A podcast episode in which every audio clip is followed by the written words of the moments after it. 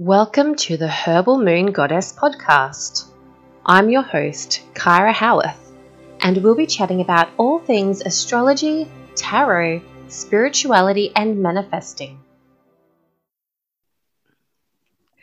Welcome to the Herbal Moon Goddess podcast. Today we have a special guest, Nicole, who is from Sage Astrology and Wellness and she is an emotion code practitioner, astrologer, and she empowers women to live their divine purpose and connect with uh, their, the stars and their emotions to create a more fulfilled life. So, welcome, Nicole. Hi, thank you for having me. I'm so excited to be on here. And I'm so excited to be talking to you today as well. Um, Nicole is going to be talking all around the astrology chart and what that means for our emotions. And I'm really excited to learn from Nicole because she has a really unique way at looking at astrology to decipher emotions.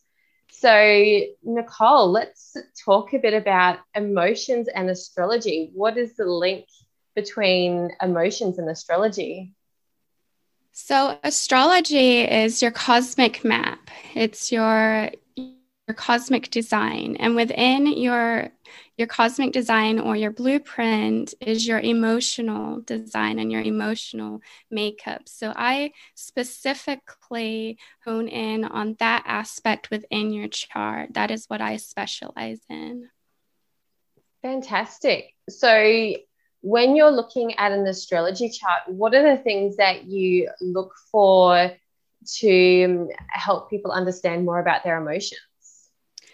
So I basically look at only five of the planets, which would be Moon, Venus, Jupiter, Mercury, and Mars. And then I look where those planets are in the houses. And then what I'll be talking about here is redefining the houses for our emotional awareness and our emotional well being. Awesome. So, those five planets that you mentioned, would you like to share with us a little bit about what each of they what what each of those planets means for our emotions? Yes, absolutely. And I'll let you know why I specifically chose them. So, Moon in astrology is our intuition, and she is the goddess of emotions. And then we have Venus, which is our love. And so that is where we can find our self love or, or lack thereof of. And then Jupiter is our mental wisdom. And so we can find our strength in our mentality. Um, if we are going through a dark moment, are we able to pull ourselves out of that? And that comes from our mental strength through Jupiter.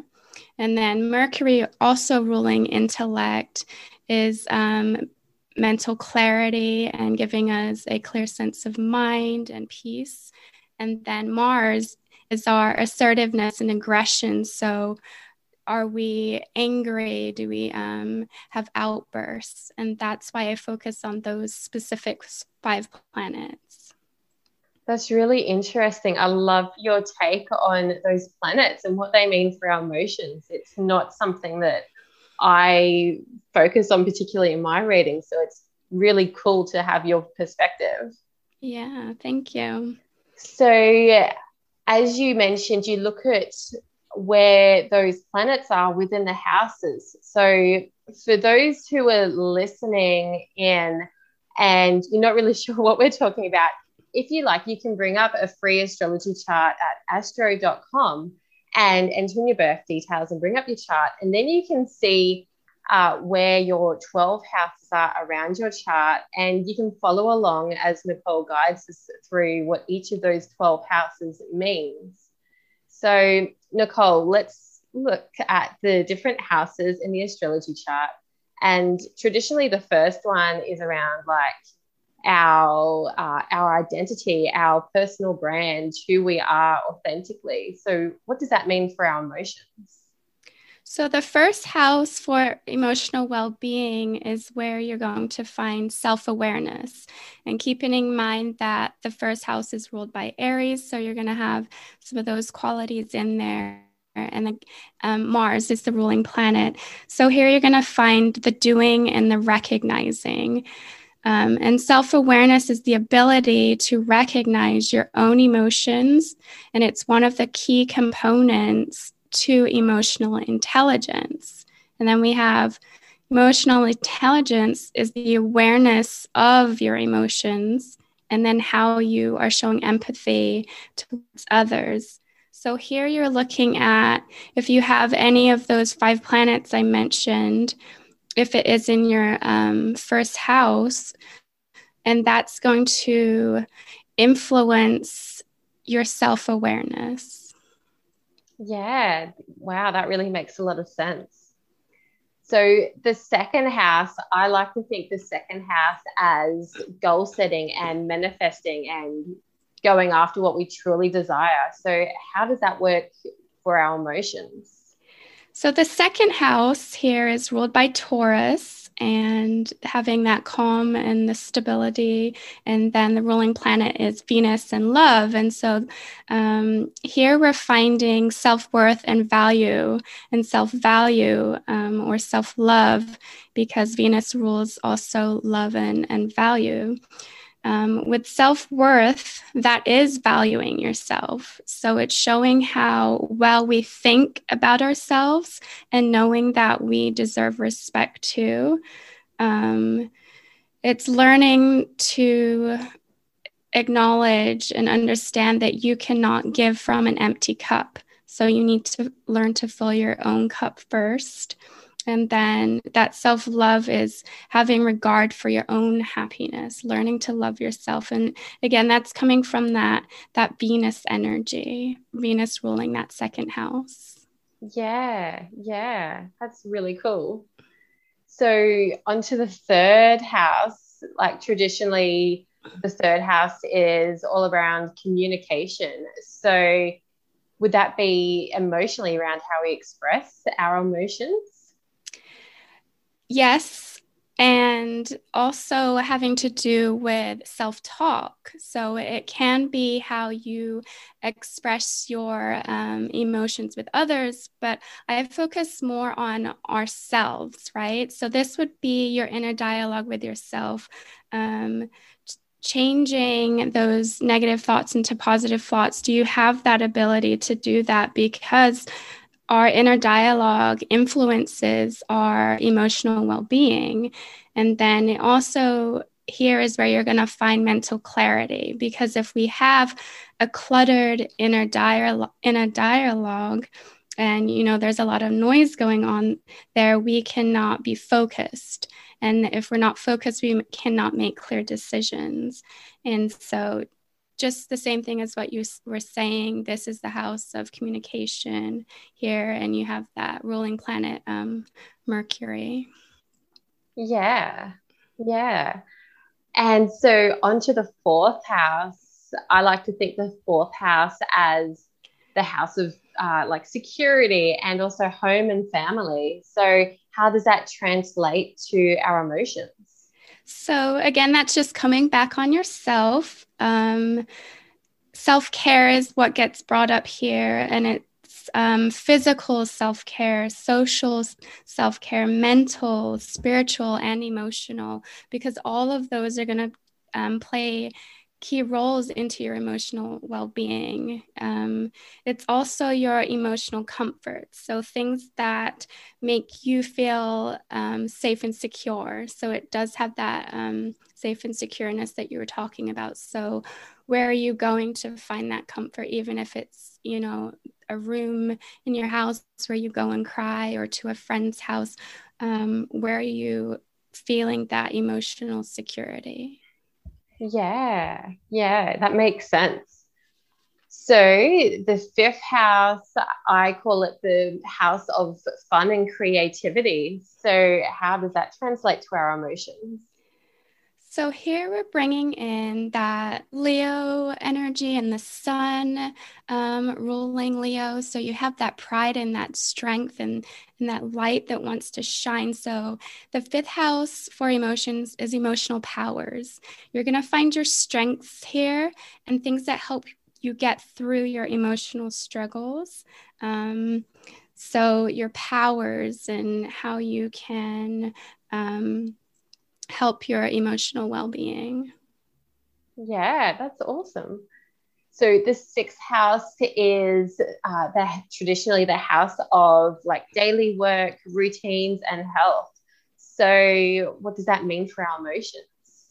So the sixth house is ruled by Virgo, so you are still finding that um, that daily work and and uh, that service to others. And Virgos tend to work hard, um, but it's also ruled by Mercury, which again is that planet of intellect and mind.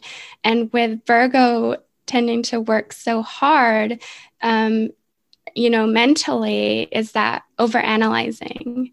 And so this is the house where we will find if we were over analyzing and overthinking, because that does affect our emotional well being. Um, if you're being self critical on your about yourself and things that you are doing, if you're worrying too much, because all of this will lead to stress, anxiety, or depression, and it can also cause trapped emotions. Yeah, wow. So the seventh house, um, the seventh house, the seventh house, I uh, traditionally view this one as the house of balance and support. And uh, yeah, like I, I personally find this house to be a lot around self care, but I'm wondering if that's how you view it as well. So I'm viewing this as also balance, but in a unique way. Um, it is where we will find codependency emotional wise. So here you're learning to balance your relationships because our relationships do affect our emotional well being. Humans are social beings. And so, who we surround ourselves influences how we feel.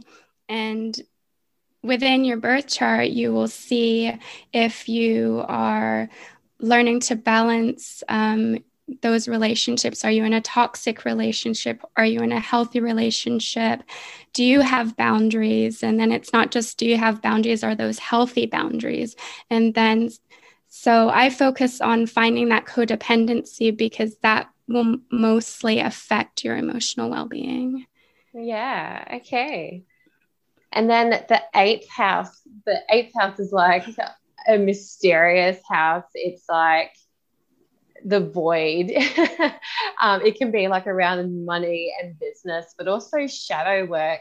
And so I'm wondering if that's kind of what emotionally the eighth house is all around, like those darker emotions that we have. Absolutely. It is about traumas and shadow work. So emotionally, you're going to be doing that deep inner work, coming face to face with your shadows.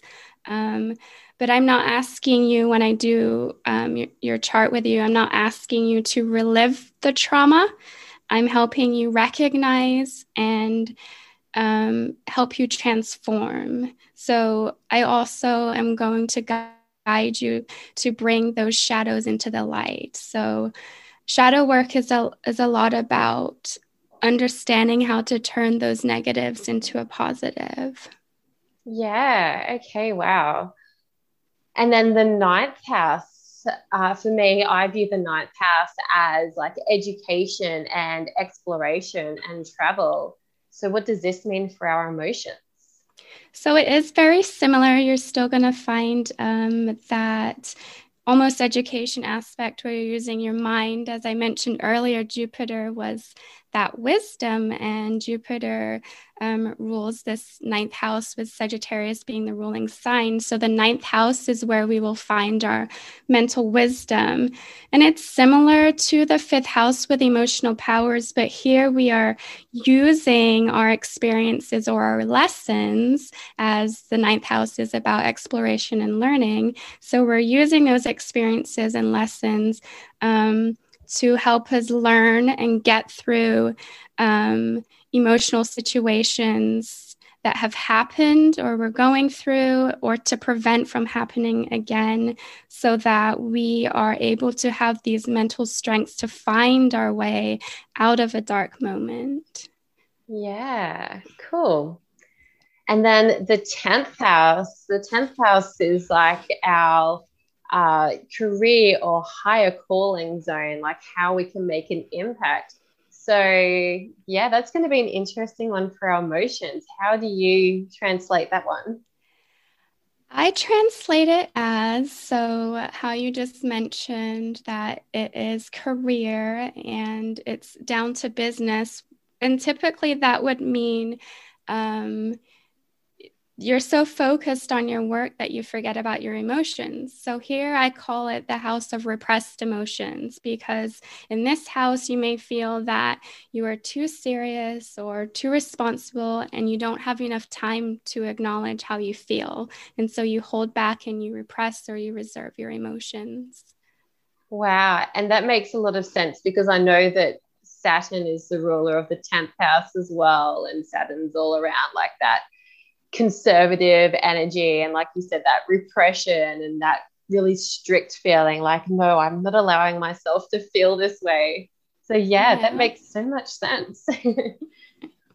And then the next house is the 11th house which i see that one as like community or friendships or teamwork how we get along with uh, yeah other people in general. So what does that mean for our emotions the 11th house is where you will find how you feel within a community.